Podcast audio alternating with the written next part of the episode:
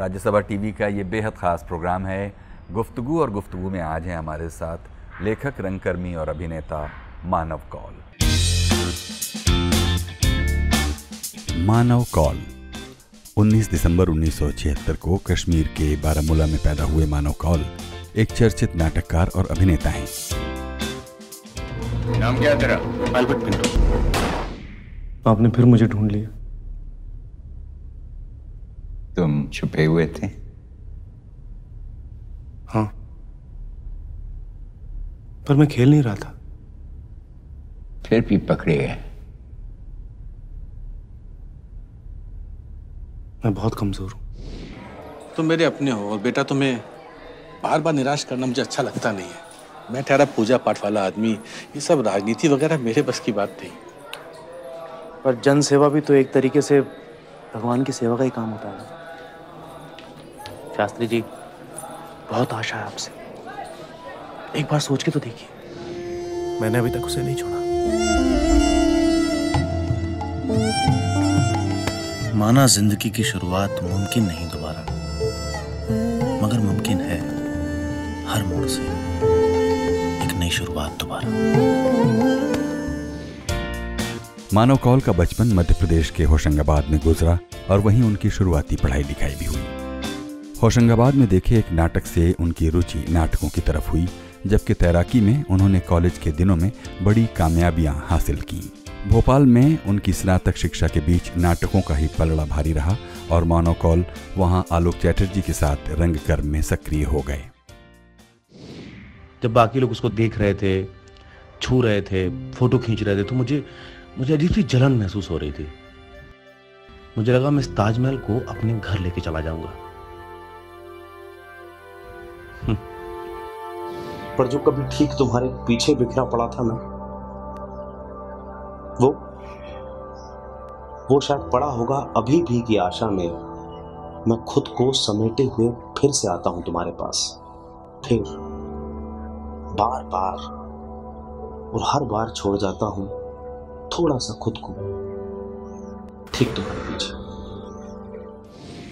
अभिनय और रंगकर्म के लिए नए अवसर तलाशते हुए जब मानव कौल मुंबई पहुँचे तो उन्हें साथ मिला वरिष्ठ रंग निर्देशक और अभिनेता सत्यदेव दुबे का। जल्द ही मानव कौल के लिखे और निर्देशित नाटकों से दर्शकों का एक बड़ा वर्ग प्रभावित होने लगा।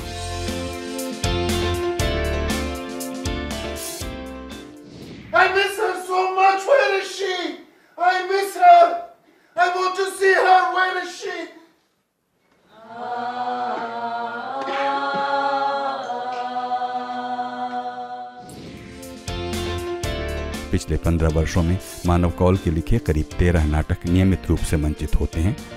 उनकी लिखी तीन किताबें लगातार सर्कुलेशन में रहती हैं जबकि कविताओं और कहानियों की दो नई किताबें शीघ्र ही प्रकाश्य हैं। करीब 20 फ़िल्मों में काम कर चुके मानव कौल तुम्हारी सुलू के लिए बेस्ट सपोर्टिंग एक्टर के फिल्मफेयर अवार्ड से सम्मानित किए जा चुके हैं। 2002 में हंसा मानव कौल की पहली निर्देशित फ़िल्म है। मंडी भाई मुझे भी खिलाओ ना। हंसा? मैं भी यार। चुप मैं सुनो हंसा की आधी रोटी।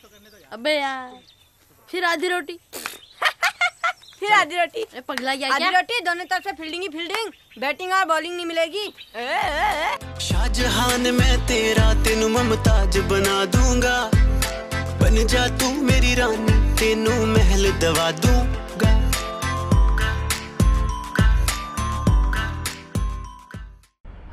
मानव जी बहुत बहुत स्वागत है। नमस्कार। हमको बताइए, जैसा कि सब लोग जानते हैं कि नाटकों से आपने एक तरह से शुरुआत की, फिर धीरे धीरे करके अब तो आप फुल फ्लेजेड एक्टिंग में हैं, नाटक भी कर ही रहे हैं। ये नाटकों को लेकर प्यार आपका कहाँ से शुरू हुआ? कहाँ के आप रहने वाले हैं? कहाँ पैदा हुए? और मुंबई पहुँचने तक का सफ़र, इसको हम लोग एक स्केची ढंग से बात करेंगे। मेरी पैदाइश बारामूला ख्वाजाबाग में हुई है कश्मीर में। और मेरी माँ होशंगाबाद से हैं, पिताजी श्रीनगर से हैं रैनावारी में। और मैंने वहाँ से, हम लोग जब होशंगाबाद वापस आए तो मुझे याद है, मैंने माता दीन चाँद पे एक लव्य संस्था जो होशंगाबाद है, उनका देखा था। तो एक छाप रह गई थी थिएटर के दिमाग में, कि थिएटर इस किस्म का होता है, और और वो जो एकलव्य संस्था में जितने हमारे घर के सामने थे तो जो लोग आते जाते रहते थे, वो एक अलग विरले लोग लगते थे मुझे, क्योंकि हम लोग तो बहुत रायते सा यूथ था हमारा, खेलना, कूदना भागना, दौड़ना, उसके बीच में कुछ एक लोग धीमी गति से चलते हुए दिखते थे तो बड़े अच्छे लगते थे। तो जब मैं भोपाल आया और स्पोर्ट्स के दौरान नदी में मैं स्विमिंग करता था, हम लोग पैसा वैसा बीनते थे तो हमको स्विमर बना दिया गया। तो स्विमिंग के बाद हुआ ये कि वहाँ एक नाटक देखा मैंने भोपाल में। अ, शायद वो हबीब साहब का नाटक था। अ, और मुझे लगा यही है वो जो मुझे करना है। अम, और उसके बाद से जो मैंने स्विमिंग छोड़ी सब छोड़ा। और जो थिएटर शुरू हुआ वहाँ से पहला नाटक मुझे याद है नज़ीर कुरैशी का था मुआवजे। मैंने किया था और उसके बाद आलोक भाई के साथ जुड़ा। और थिएटर करते करते भोपाल में चूँकि मैं जॉब करता था और थिएटर भी करता था तो वो बड़ा जीवन थोड़ा कठिन लगने लगा मुझे। अब मुझे लगा इससे कठिन क्या होगा बम्बई। और मैं बम्बई आ गया इक्कीस साल में। बम्बई की यात्रा में सबसे पहला किस्मत अच्छी थी कि सत्यदेव दुबे वर्कशॉप कर रहे थे एक, जिसमें हमने पार्टिसिपेट किया वर्कशॉप में और उन्होंने एक इंशाल्लाह नाटक के लिए कुछ चार, पाँच, आठ लड़के चुने। तो कुछ आठ लड़कों में उन्होंने मुझे भी चुन लिया और फिर एक सानिध्य सत्यदेव दुबे का बन गया। फिर वहाँ से सुनील शानवाग और बाकी सारे लोग जो बम्बई के थे, उनके साथ थिएटर शुरू हो गया। अ, 2003 तक मैंने लगातार थिएटर किया बम्बई में। और फिर एक और समस्या आन पड़ी कि मैं मुझे लगने लगा ये वो नहीं है जो मैं करना चाहता हूँ मुझे कुछ और करना है। और मैंने थिएटर में एक्टिंग छोड़ दी और पार्टिसिपेशन छोड़ दिया और फ़िल्मों में काम करना छोड़ दिया जो थोड़ा बहुत एक फ़िल्म जजंतरम अमंतरम की थी तब तक मैंने। सीरियल टीवी सब छोड़ दिया। और घर पे बैठा रहा और वापस जा नहीं सकता था और और करना क्या ये पता नहीं था। उस दौरान कुछ एक साल के वक्फे में एक दिन अचानक मैंने शक्कर के पाँच दाने लिखा और वहाँ से एक नई यात्रा की शुरुआत हुई जो अरण्य थिएटर ग्रुप हमने शुरू किया और फिर मैं नाटक लिखना और डायरेक्ट करने का एक जर्नी शुरू हुई। तो शक्कर के पाँच दाने की फिर शुरुआत हुई। लेकिन हम थोड़ा सा ये समझना चाह रहे हैं कि कश्मीर से, बारामूला से आप लोग होशंगाबाद क्यों आए? पहला तो अ, मेरी नानी जो थी मेरी अ, मेरी माँ थोड़ी चिंतित थी और उनकी तबीयत ठीक नहीं रहती थी वो अकेली ही रहती थी। तो हम उनके उनकी मेरी माँ उनसे अलग नहीं रह पाई। वो कश्मीर उनको लेके गए हम उनका स्वास्थ्य ठीक हुआ लेकिन वो नर्मदा किनारे वाली महिला थी उन्होंने कहा हम वापस जाएँगे। तो हमें वापस आना पड़ा उनके साथ कुछ दिन रहने के लिए। वो कुछ दिन बढ़ते बढ़ते ऐसे हुए कि कश्मीर में समस्याएँ शुरू हो गई। और वो समस्या इतनी बढ़ गई कि मेरे पिताजी को अर्ली रिटायरमेंट लेना पड़ा और वो भी आ गए होशंगाबाद। तो हम लोगों को एक एक तरह से सर्कमस्टेंसेस के हिसाब से होशंगाबाद शिफ्ट होना पड़ा तो फिर होशंगाबाद में रहते हुए आपने पढ़ाई क्या पढ़ाई की होगी? हमने बीए किया है। वो भी मतलब बैक बेंचर थे तो ज़्यादा स्पोर्ट्स में रहते थे और जैसे कैसे जो है एक्चुअली स्कूलिंग वहाँ ख़त्म की और फिर sports sports authority of India में मैं था। साई हॉस्टल में भोपाल में वहाँ मैंने कॉलेज ख़त्म किया अपना। हम्म, हम्म। वहाँ से ग्रेजुएशन करने के ज़माने में ही आपकी दिलचस्पी थिएटर में हाँ। शुरू हो गई और उसके लिए कौन सूत्रधार कौन बने? वहाँ पे मैंने असल में भारत भवन में एक नाटक देखा था शायद हबीब साहब का नाटक था वो। और मेरे को ध्यान शायद चाणक्य देखा था या मुद्रा राक्षस शायद। आ, कोई सा एक नाटक ज़रूर देखा था और शायद हबीब साहब का ही था। और वो देख के आने के बाद मेरे को आ, वो एक होता ना कि एक जो नुक्कड़ नाटक देखे थे और एक, एक प्रोफेशनल प्ले देखा आपने थिएटर में। और ये संभव है और यहीं पर ही आसपास हो रहा है ये बात मुझे बड़ी अच्छी लगी। तो मैंने याद है उस समय मैंने फ़ोन किया अपनी माँ को बोला मुझे थिएटर करना है। तो उनका फिर स्विमिंग तुम तो मध्य प्रदेश के अभी चैम्पियन हो और ये वो सब जॉब लगने वाला है तुम्हारा। आ, तब तक मुझे जॉब ऑफ़र आने लगे थे स्पोर्ट्स कोटे से क्योंकि मैंने काफ़ी नेशनल किए हुए थे। मैंने कहा नहीं अब थिएटर करना तो माँ ने कहा कि देखो दोनों हाथों से लड्डू नहीं लेते। एक छोड़ दो और जाओ थिएटर करो। और उसके बाद में स्विमिंग पूल में उतरा नहीं। फिर मैं थिएटर ही करता रहा। और थिएटर करने के लिए कौन उसमें मार्गदर्शक कौन बना एक तरह से कहिए कि भोपाल में रहते हुए कोई एक केंद्रीय भूमिका किसकी रही जो आपको आलोक चटर्जी। वैसे क्योंकि एक आलोक चटर्जी में एक वो बड़ी ख़ास बात थी वो बहुत पढ़ाई पे ध्यान देने के लिए बोलते थे सबको। और वो इतना, एक तो बहुत अच्छे वक्ता हैं। जब वो बोलते हैं तो आप उनको मैस्मराइज तरीके से सुन सकते हो। बंसी कौन? जब बंसीदा बोलते हैं तो आप बंसीदा को सिर्फ़ सुन सकते हो। इतना सुंदर बोलते हैं। और उनका जो एक्सपीरियंस था और हम जैसे लोगों के लिए जो एक होशंगाबाद से आए हैं थिएटर का कोई इल्म नहीं है। तो जिस तरह की किताबें मैं, मैंने पढ़ना शुरू किया, वो उनकी शुरुआत सारी आलोक भाई के उससे हुई थी। तो मेरे ख्याल से वो जो बेसिक बेसिक एक पढ़ाई बेसिक एक थिएटर की जानकारी तो जैसे हमने प्रसाद किया तो हमने प्रसाद पहले पूरा प्रसाद पढ़ा और तब प्रसाद पे हमने ध्रुव स्वामिनी किया उनका। फिर हमने फादर किया, फिर हमने हमने कुछ और भी नाटक किए थे जो हमने, जैसे परसाई जी हमने किया उसे। लेकिन उनका ये कहना था, अगर आप ये कर रहे हो तो पहले उनका सब कुछ पढ़ो, तब इस पर आओ। तो वो एक अच्छी अच्छी इंटरेस्टिंग स्कूलिंग थी कि, और हमको लगा, यार, ये तो पढ़ाई बड़ी अच्छी है। इसके अलावा और क्या आप पढ़ रहे थे? क्योंकि बाद में फिर आपके लेख की व्यक्तित्व को भी उस पढ़ाई ने प्रभावित किया होगा। तो जो भोपाल में रहते हुए पढ़ाई थी, वो किस किस तरह की थी? भोपाल में रहते हुए पढ़ाई बड़ी फ़नी थी क्योंकि मैं जिनके घर जाता था उस समय थिएटर में, सबके घरों में किताबें होती थी। और मुझे लगता मेरे घर में, कमरे में, जो मैंने किराए पे लिया था, उसमें किताबें नहीं हैं। तो वहाँ राधुका प्रकाशन था और सबसे सस्ती किताबें वहीं मिलती थी। तो पाँच रुपये आठ रुपये दस रुपये की मैं किताबें बटोर लाया। तो वो दिखती भी अच्छी हैं मोटी मोटी और उनके कलर भी अच्छे होते थे। तो उसमें गोरकी उठा लाया उनका उसके विश्वविद्यालय और बचपन और सब, और स्थानधाल मायाकोस्की तुर्गनेव दोस्तोवस्की, सब उठा के मैंने घर पर रख दिया अब चूँकि रखे रहते थे तो पढ़ाई चालू कर दी, और मैं इनको छुपा के रखता था इन लेखकों को, मुझे लगता थोड़े चीप लेखक हैं, सस्ते मिलते हैं, इनको बताना नहीं चाहिए कि मैं ये पढ़ता हूँ।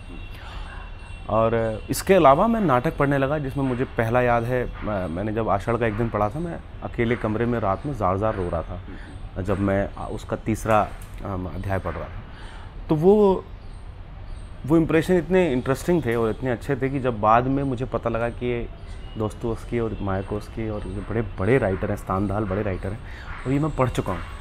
तो एक बात की खुशी भी हुई और फिर मैं तो एक्चुअली पढ़ाई मैंने कुछ भोपाल में इस तरीके की शुरू की और मोस्टली आलोक भाई से कह कह के कह कह के एक किताब ले लेता था और पढ़ के फिर उनका सिर्फ़ यही कहना था कि किताब पढ़िए फिर बात करेंगे उस पर।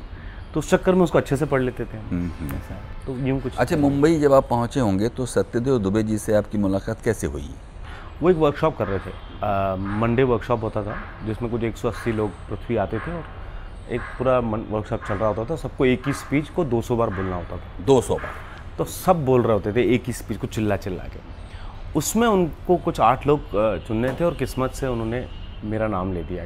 तो ये बाय एक्सीडेंट ही था क्योंकि मैं तो बहुत डरपोक आदमी था और हमारे यहाँ गुरु शिष्य परंपरा है तो मैं वहाँ से आया हूँ कि आप आँख में आँख डाल के देखते भी नहीं हो।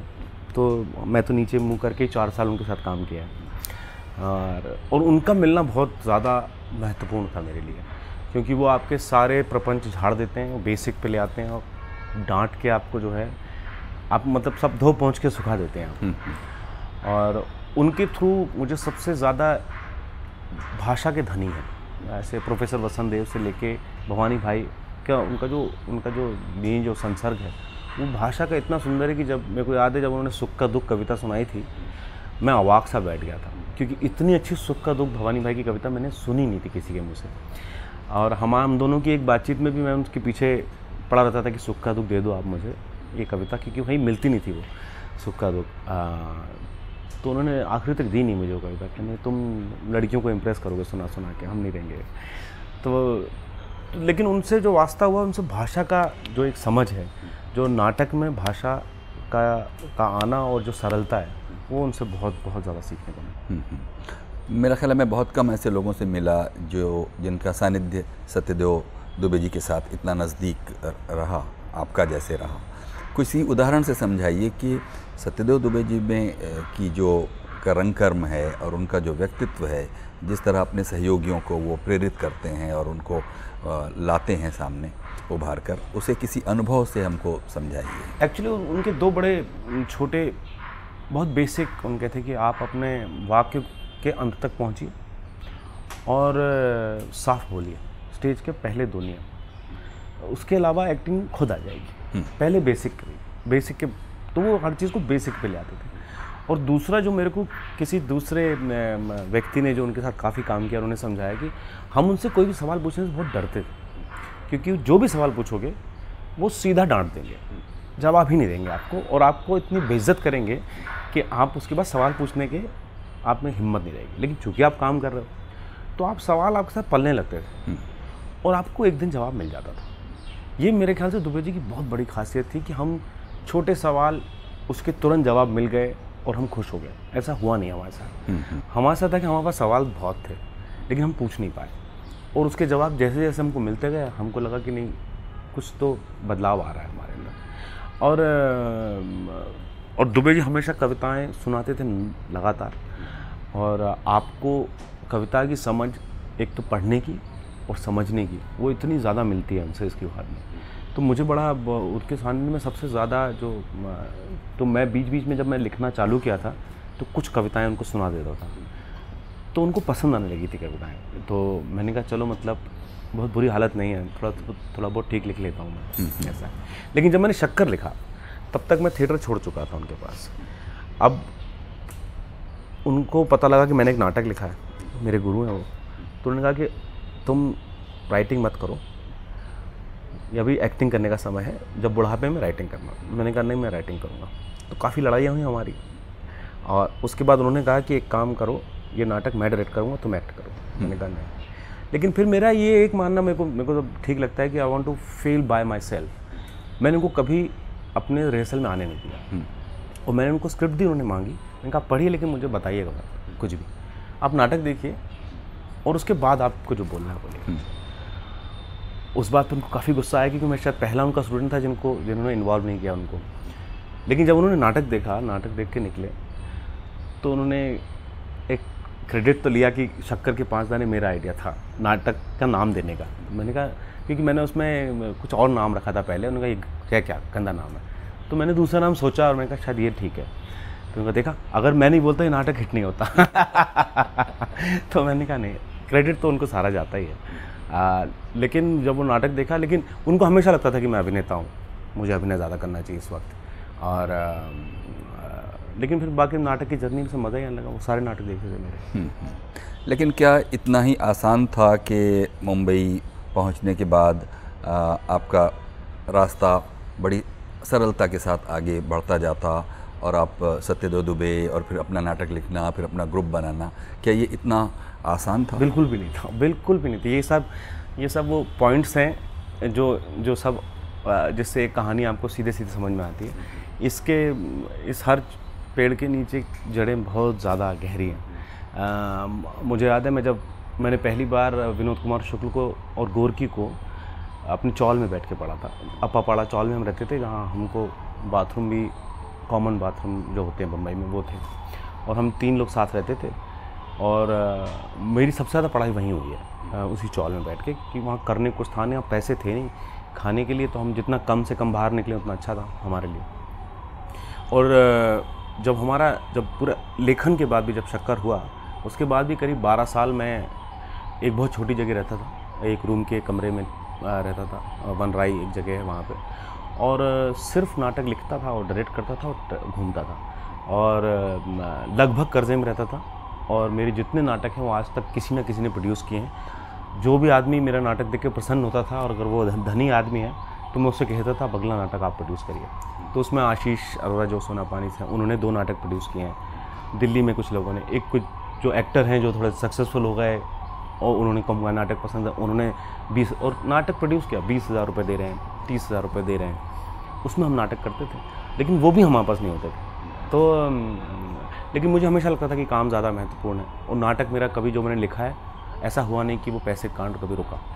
कहीं ना कहीं से हो जाता था कुछ। तो ये जो अपनी लिखाई में ख़ास तौर पर अगर आप अपने नाटक, पहले नाटक शक्कर के पाँच दाने को देखें, इसमें आप क्या कहना क्या चाहते हैं? क्या क्या खोज क्या है जिससे जिससे आपका लेखक खुद ही प्रेरित रहता है? मेरे ख्याल में अभी अगर मैं पलट के देखूँ इन रिट्रोस्पेक्ट तो मुझे लगता है कि एग्जिस्टेंशलिज्म ज़्यादा मेरे अंदर हावी था खासकर इनिशियल सारी राइटिंग में। आम, और शक्कर के पास जाने की राइटिंग बहुत क्योंकि ह्यूमरस राइटिंग है at the same time poetic writing है। और उसमें एक जो सरल सा आदमी है वो कविता उसको कविता कहनी है और उसको लगता है कि कविता तो उसके लिए दूर की बात है जबकि उसकी पूरी लाइफ ही एक पोइट्री है। तो इस तरीके का कुछ एक इमेज और बिम्ब लेके एक सोलो प्ले किया था हमने। और हमारी किस्मत है कि वो प्ले लोगों को समझ में आया और पसंद आया तो मैं वो कंटिन्यू करता गया आगे। लिखना अपना। आपने एक शब्द इस्तेमाल किया एग्जिस्टेंशलिज्म हमारे देखने वालों के लिए बताइए कि बहुत तरह के इज़म्स उन्होंने सुने होंगे, लेकिन आपका जो एग्जिस्टेंशलिज्म से क्या आशय क्या है?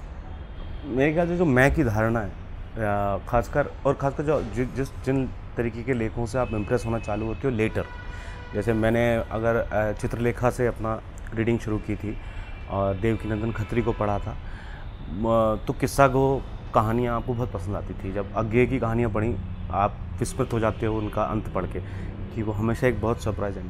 एक समय के बाद मुझे वो कहानियाँ बड़ी बोर करने लगी थी जो एक अच्छी कहानियाँ होती हैं। और मुझे लगा मुझे कुछ और चाहिए। और जब पहली बार मैंने मुझे याद है मैंने काफका का मेटामॉर्फोसिस पढ़ा था अ, मतलब मेरा पूरा बदलाव मैंने अपने अंदर महसूस किया था। मैंने जब दोस्तों उसकी क्राइम एंड पनिशमेंट पढ़ा था मुझे अ, मैं कई महीनों तक उसको लिए घूम रहा था। ऐसे ही जब मैंने कामू आउटसाइडर पढ़ा और कोइजी का डिसग्रेस पढ़ा ये वाली जो को और सॉल बेलो पढ़ा ये कुछ किताबें हैं जिन्होंने एक एक बड़े इंटरेस्टिंग तरीके से बदलाव मेरे भीतर लाया था। और मुझे वो जो मैं की धारणा जो जो, जो बहुत पहले यूरोप में विकसित हो चुकी थी वो उससे एक तरीके वाफ वा, वाकफा मेरा बहुत अभी अभी हुआ था। और उसके बाद जिस तरीके की फ़िल्में देखी गई आप बॉन्ग कार्रवाई देखते हैं आप वो सिनेमा अचानक आपके सामने फटता है जो आपने कभी देखा नहीं था कि इस तरीके का भी सिनेमा बन सकता है। फैलनी को आपने देखा आपको लगा नहीं कि ऐसा सिनेमा बन रहा है। एट एंड हाफ़ देख के मतलब मैं मैं खुश हो गया था कि अरे ऐसा सिनेमा बना है क्या? और ऐसी भी बातें कही जा सकती हैं। जैसे मुझे याद है मैंने पहले पहली लाइन ही पढ़ी थी कि वो अ, वो अपनी नींद से उठा और उसने देखा वो कीड़ा है मेटामॉर्फिस। की और मुझे लगा कहानी ऐसे कैसे शुरू हो सकती है? और और उस कहानी उसी सत्य पे ही चलती रही। ऐसा नहीं था कि वो एक सिंबल था कुछ नहीं था वही सत्य था। और उसके बाद जो उसके मायने बदलते गए in a very real sense मुझे लगा ये ऐसा कुछ कहना और करना चाहिए। शायद पीले स्कूटर वाला आदमी जो मैंने नाटक लिखा है, वो उसका बहुत बड़ा रीज़न भी यही था कि मैं कुछ ऐसी बात स्टेज पे कहना चाह रहा था जो कभी हुई नहीं, घटित नहीं हुई, कहीं नहीं गई। तो मेरे पास एक्सपेरिमेंट करने के दो टूल थे, एक लेखन और एक निर्देशन। तो मेरे को लगा कि मैं मैं कुछ जेनुइनली एक्सपेरिमेंट कर सकता हूँ। एंड स्पेशली जब एक रिलीजन का पॉइंट तो सबके जीवन में आता है और रिलीजन का पॉइंट मेरे जीवन में भी आया कि हम कहाँ, क्या, ये रिलीजन क्यों? और मैं नास्तिक आदमी हूँ पूरी तरह। तो मुझे मुझे वो समझना बहुत ज़रूरी था कि इतना कितना मेरे पास है ये सब कुछ रिलीजन। और मैं होशंगाबाद में मंदिरों का शहर है पला बड़ा हूँ। तो इल्हाम लिखा गया। इल्हाम मुझे याद है, उसके पहले मुझे बहुत उहाप हो रही थी और मैं हर चीज़ में रिलीजन घुस रहा था। तो मैं मैकलॉडगंज गया एक महीने के लिए, वहाँ बहुत सारी किताबें लेके गया, वहाँ पढ़ा, मंग से मेरा। और एक तरीके की बहुत बेसिक बात है कि अगर इनलाइटनमेंट मिली जाए तो हम करेंगे क्या उसका? मैं क्या कर लूँगा उसका? वहाँ से नाटक शुरू हुआ। और वो पूरा नाटक ही लिखा गया उस उस, बेसिक बात पे कि अगर मिल गया तो मैं क्या करूँगा? अगर भगवान शंकर आई गए सामने तो मैं इनका क्या करूँगा? और और उस पर पूरी एक पोइट्री है और एक नाटक है वाला। तो मुझे इस तरीके की बातें बड़ी खूबसूरत लगने लगी थी जिसमें कहानी का शुरुआत मध्य और अंत बहुत एक्साइटिंग नहीं है। लेकिन जो पूरी जो बात कही जा रही है वो अपने आप में एक बात संपूर्ण है जिसका कोई मध्य और अंत और सरप्राइजिंग एंड और बिगिनिंग और वो सब का ज़रूरत नहीं है। हम्म, हम्म। और तब इस काम के लिए आपने तो दो नाटकों के अपने नाम लिए एक इल्हाम और दूसरा वो पीले पीले स्कूटर वाला। हम्म, मुझे लगता है कि इन दो नाटकों में आपका ये जो एग्जिस्टेंशलिज्म का अ, की जो धारा है वो शायद उसमें रिफ्लेक्ट हुई। उसमें बहुत रिफ्लेक्ट होती है लेकिन अगर आप इसमें देखें कि आपसे पहले के जो नाटककार हुए, देश भर में देखिए और दुनिया में भी देखिए तो उनमें से किस धारा को आप कहिए कि उस लीगेसी में को इनहेरिट करते हैं? मुझे मुझे ज़्यादातर, मुझे सारे नाटककार बहुत पसंद है। मैंने आपको बताया कि आषाढ़ का एक दिन पढ़ के मैं ज़ार ज़ार रोया गिरीश कर्नाड साहब ने जिस तरीके के नाटक लिखे हैं, हमने पढ़ के बड़े हुए हैं। लेकिन मुझे, मेरे नाटक जितने भी हैं, वो वो ज़्यादा लिटरेचर से मैं इंस्पायर्ड है। या किसी फ़िल्म से इंस्पायर्ड है मतलब एज इन उनके विजुअल्स तो मेरा डायरेक्शन बहुत फ़िल्म से इंस्पायर्ड है और पूरे नाटक लिटरेचर से इंस्पायर्ड है। तो जैसे मैंने एक नाटक किया था रेड स्पैरो वो बिल्कुल सेल्फ इंडल्जेंस वाला नाटक था क्योंकि मुझे सारे लेखक स्टार लगते हैं। तो उस नाटक में किरदार थे बुकोस की निर्मल वर्मा विनोद कुमार शुक्ल देवयानी का कहना है कि देवयानी थी। उसमें काफका था काफका का बाप था। रसकोल निकोव था क्राइम एंड पनिशमेंट का तो इतने सारे पात्र मिलके वो नाटक बनाते थे। और वो एक कॉमिक बुक स्टाइल में डायरेक्ट किया गया नाटक था जिसमें सारे पात्र स्टार हैं सारे लेखक स्टार हैं। और उसमें विनोद कुमार शुक्ल का नाम था जिसे रोटी ना खिलाओ तो वो गिर जाता था जी। तो चूँकि मुझे वाक्य बहुत पसंद था उनके उनके उसका तो मैंने उनका नाम ही वो रखा था। तो ये तरीके का ट्रिब्यूट ये कौन सा नाटक था? रेड स्पैरो तो और ये नाटक बहुत ऑफकोर्स कम खेला गया क्योंकि बहुत ज़्यादा एक्सपेरिमेंटल प्ले था और एक तरह की बात करता था लेकिन मुझे हमेशा मैं इतना ज़्यादा अपने आप को क्लोज फील करता हूँ लिटरेचर से जितना ज़्यादा मैं नाटकों से या नाटककारों से क्लोज फील नहीं करता तो मेरा सारा जो इन्फ्लुएंस है राइटिंग का थिएटर का वो या तो नाटकों से आता है लिखने में और डायरेक्शन में बहुत फ़िल्मों से आता है जिससे फ़िल्में मुझे पसंद है। क्योंकि मैंने सिर्फ़ एक ही नाटक आपका देखा इल्हाम जो कि करीब 11-12 साल पहले देखा आ, और आप ठीक ही कह रहे हैं कि वो लिटरेचर से ही आता है।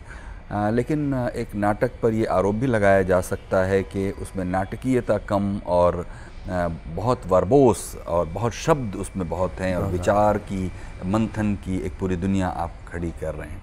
तो जब ऐसी कोई बहस खड़ी होती है तो आप अपने नाटक के पक्ष में क्या कहते हैं? मेरे ख्याल से एक तरीके का नाटक मैंने जब किए लगभग नाटक वो लेखक डोमिनेटेड नाटक थे, जो इसमें इलाम भी है बली शंभू भी है, शक्कर भी है, पीला स्कूटर भी फिर एक समय बाद जब मैं कोरिया गया था कुछ एक महीने के लिए राइटिंग रेजिडेंसी में तो मैंने एक नाटक वहाँ लिखा था, लाल पेंसिल, जिसको मैंने एक्सपेरिमेंटल तौर पे पूरा लिखा नहीं था। मैंने उसके इमेजेस लिखे थे और मैंने कहा, इसको मैं बतौर डायरेक्टर बनाऊँगा। और मैंने जब यहाँ आके उसको पूरा इमेज बेस्ड नाटक बनाया, जो बच्चों के लिए भी था, बड़ों के लिए भी था तो वो लाल पेंसिल वो लेखन से बाहर चला जाता है नाटक, और वो इमेज पे जाता है। वो एक्सपेरिमेंट मैंने करना शुरू कर दिए थे। मैंने वो कलर ब्लाइंड में किया बहुत ज़्यादा। मैंने लाल पेंसिल में बहुत ज़्यादा किया। मैंने रेड स्पैरो में बहुत ज़्यादा किया।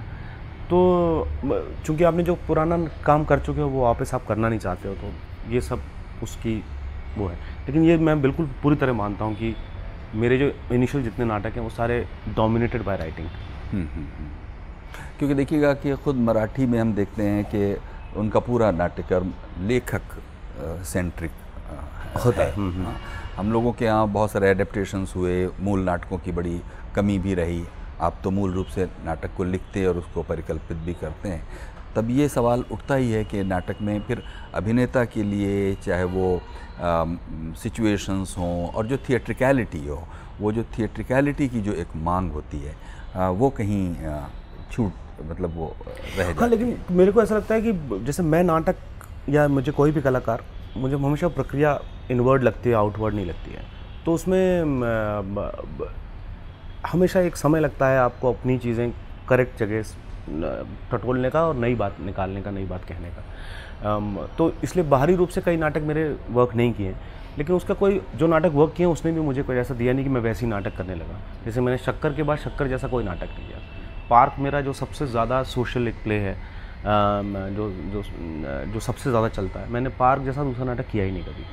तो मैं चाहता ही नहीं कि मैंने जो किया है वो दूसरी बार करूँ रिपीट करूँ। मैं ऐसा कुछ हमेशा करना चाहता हूँ जो जो पहले ना किया हो या फिर मेरे अंदर कुछ ऐसा है कि जो बदलाव आया। और वो सारे बदलाव आए, या तो मैंने कोई एक मैंने एक महीना कोरिया में रहा हूँ, वहाँ एक अलग तरीके का लिटरेचर पढ़ा, अलग तरह के आर्टिस्टों से मिला, अलग तरीके के नाटक देखे। या मैंने दिल्ली आके कुछ अलग नाटक देखे और एक जार वर्कशॉप अटेंड किया था तो मेरे नाटकों में फिजिकलिटी बहुत ज़्यादा आ गई थी। तो वो वो एक आपकी सेल्फ जर्नी है, जिससे आप गुजरते जाते हैं और आपके नाटक और नाटक बदलते जाते हैं। और बदलाव बहुत ज़रूरी है। आप वही करते रहेंगे तो मज़ा भी नहीं आएगा। अच्छा ये एक बीच में ये भी बात आई कि जब आप भोपाल से मुंबई आए तो सिनेमा की दुनिया को हमेशा मुंबई में ही तलाशने की अब तो कोई शायद ज़्यादा मजबूरी भी नहीं रह गई है, जबकि सिनेमा थोड़ा एक एज मीडियम इंफ्रास्ट्रक्चर और रिसोर्स के मामले में थोड़ा सेल्फ डिपेंडेंट हुआ है। और अब हर चीज़ के लिए मुंबई या फिर कोलकाता या चेन्नई जाने की ज़रूरत नहीं है। मुझे बड़े आश्चर्य की बात लगती है। मुझे हमेशा से लगता था कि हमारे देश में, जबकि अब हम कहीं भी सिनेमा बना सकते हैं सिनेमा के लिए लोग बॉम्बे क्यों आते हैं? जैसे मैंने पहली फ़िल्म अपनी बनाई हंसा जो पाँच लाख रुपए में बनाई थी, जिसको अवार्ड भी मिले, जो रिलीज़ भी हुई और अब यूट्यूब पे आपको अवेलेबल है। तो एक कैमरा था और साउंड था और हम कहानी कह रहे थे एक पहाड़ में बच्चों की। तो मुझे अभी भी आश्चर्य होता है कि हर गाँव में जो आदमी जिसके पास कहानी है और कैमरा सबके पास 5D अवेलेबल है साउंड की आप कर सकते हो जुगाड़। क्यों नहीं फ़िल्में बनाते हैं लोग? बिल्कुल बना लीजिए। किसी को कहीं जाने की ज़रूरत नहीं है आपके पास यूट्यूब चैनल है आपके पास तमाम तरीके के लगे जैसे जैसे एक जो जो लड़की है असम की जिन्होंने फ़िल्में बनाई हैं और और और, और जाके इतने विदेश के फेस्टिवलों में जा रही हैं वो एक कैमरा लेके स्वतः खुद रिकॉर्ड करके रीमा दास के बारे में रीमा दास। रीमा दास को मैं जानता हूँ वो थिएटर करती थी दुबे जी के साथ हमारे साथ जब हम थिएटर करा करते थे। तब वो अभिनय करने आई थी बम्बई और उसके बाद वो वापस गई और उन्होंने सेल्फ डिस्कवर किया। जब रीमा दास एक मेरे ख्याल से सबसे बड़ा एग्ज़ाम्पल है हमारे कंट्री के लिए कि आप अपने रूट पे जाके जब आप फ़िल्म बनाते हो अपनी बात वो यूनिवर्सल है। क्योंकि आपका खुद का कहा हुआ सत्य जिया हुआ सत्य वो यूनिवर्सल सत्य है।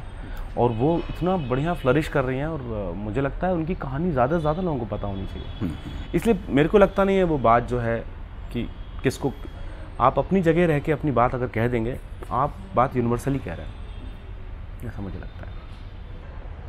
मुंबई में क्या नाटक, चूँकि आप ने खुद ही बताया कि ये जो नाटक आप करते हैं और इनकी जो प्रस्तुतियाँ हैं, वो काफ़ी अपने आप में सेल्फ सस्टेनेबल हैं, यानी उनकी व्यावसायिक अपील है उससे। तो फिर अभिनय की तरफ़ जाने के लिए क्या क्या ज़रूरत रही आपकी? कि अभिनय मैं असल में और वो भी सिनेमा में? सिनेमा में मैंने जब तक मैं लगातार नाटक लिखता और करता गया तब तक मैंने अभिनय को बहुत दरकिनार रखा था। मैं मैंने अगर छोटा मोटा काम दोस्तों के लिए किया होगा किया होगा और थोड़ा किचन चलाने के लिए किया होगा लेकिन मेरी कभी भी उसमें शिरकत पूरी तरह रही नहीं। आ, लेकिन जब मैं ये 2012 की बात है एक एक तरीके के एक आप बदलाव से गुज़र रहा था मैं जब मैं जितना मुझे समझ में आता है। आ, तो उस समय मैंने कायपोछे एक फ़िल्म का मुझे किसी ने बोला कि आप करेंगे क्या? मुझे कहानी अच्छी लगी और मैंने जाके शूट किया।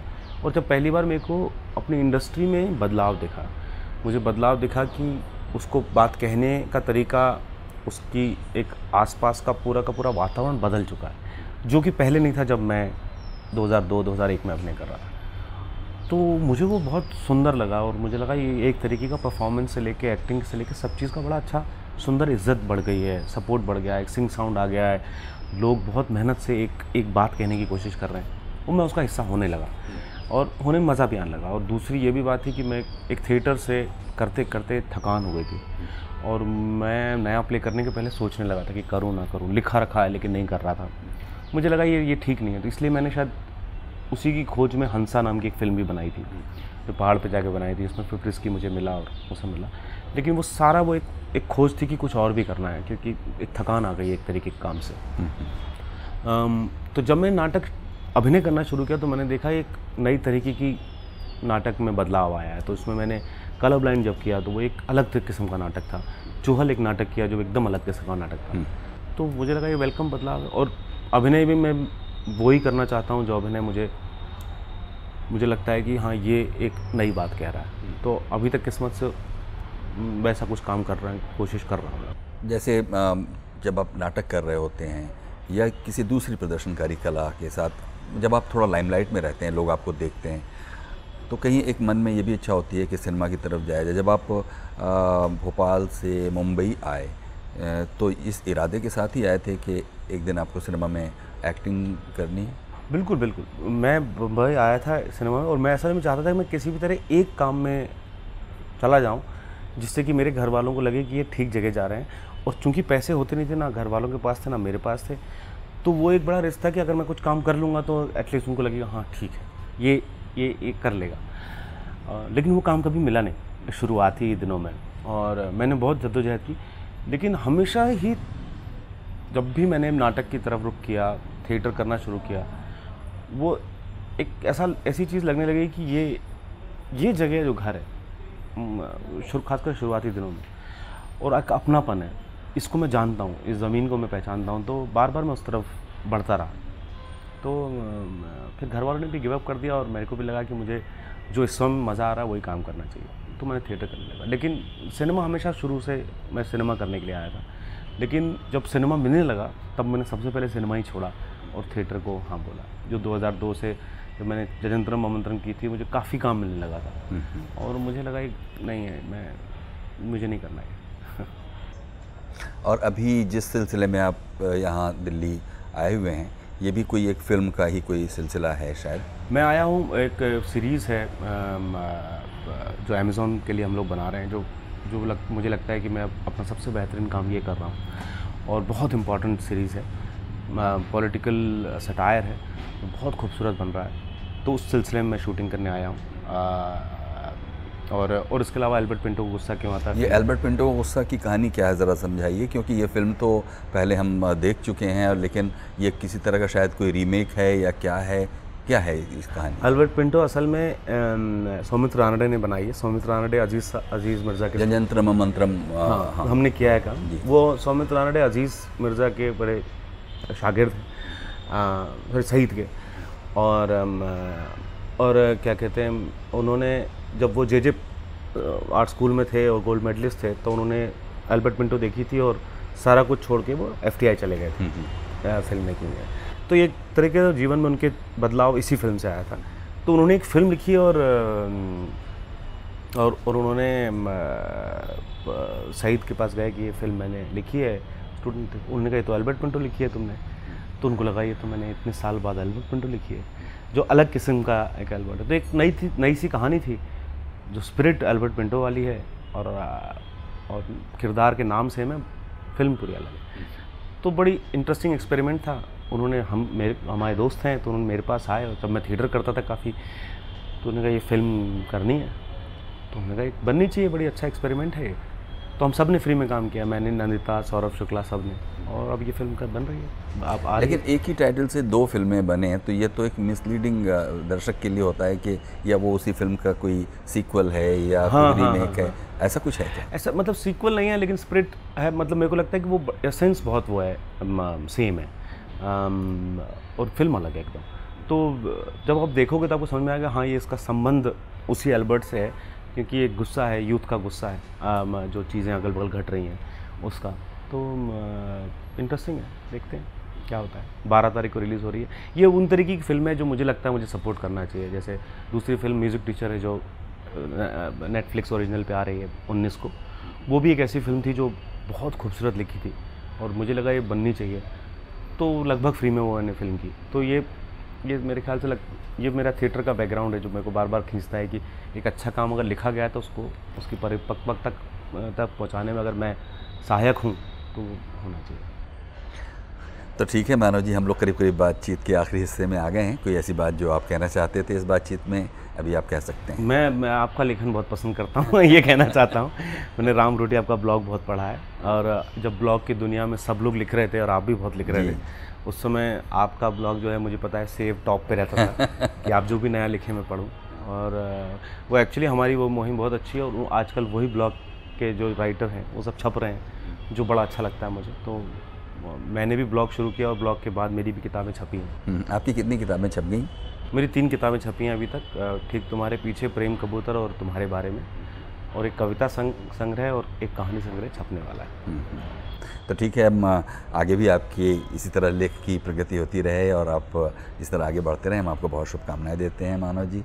आपका बहुत शुक्रिया आपने हमारे लिए इतना समय दिया। बहुत शुक्रिया। थैंक यू सो मच ये थे लेखक रंगकर्मी और अभिनेता मानव कौल प्रोग्राम गुफ्तगु में। कुछ कहना चाहते हो इस एपिसोड के बारे में तो हमें ज़रूर लिखिए feedback dot R S T V at G mail dot com पर। और इस हफ़्ते जो प्रतिक्रियाएँ आपकी हम तक पहुँची हैं उनमें से एक प्रतिक्रिया फ़िलहाल आपके लिए।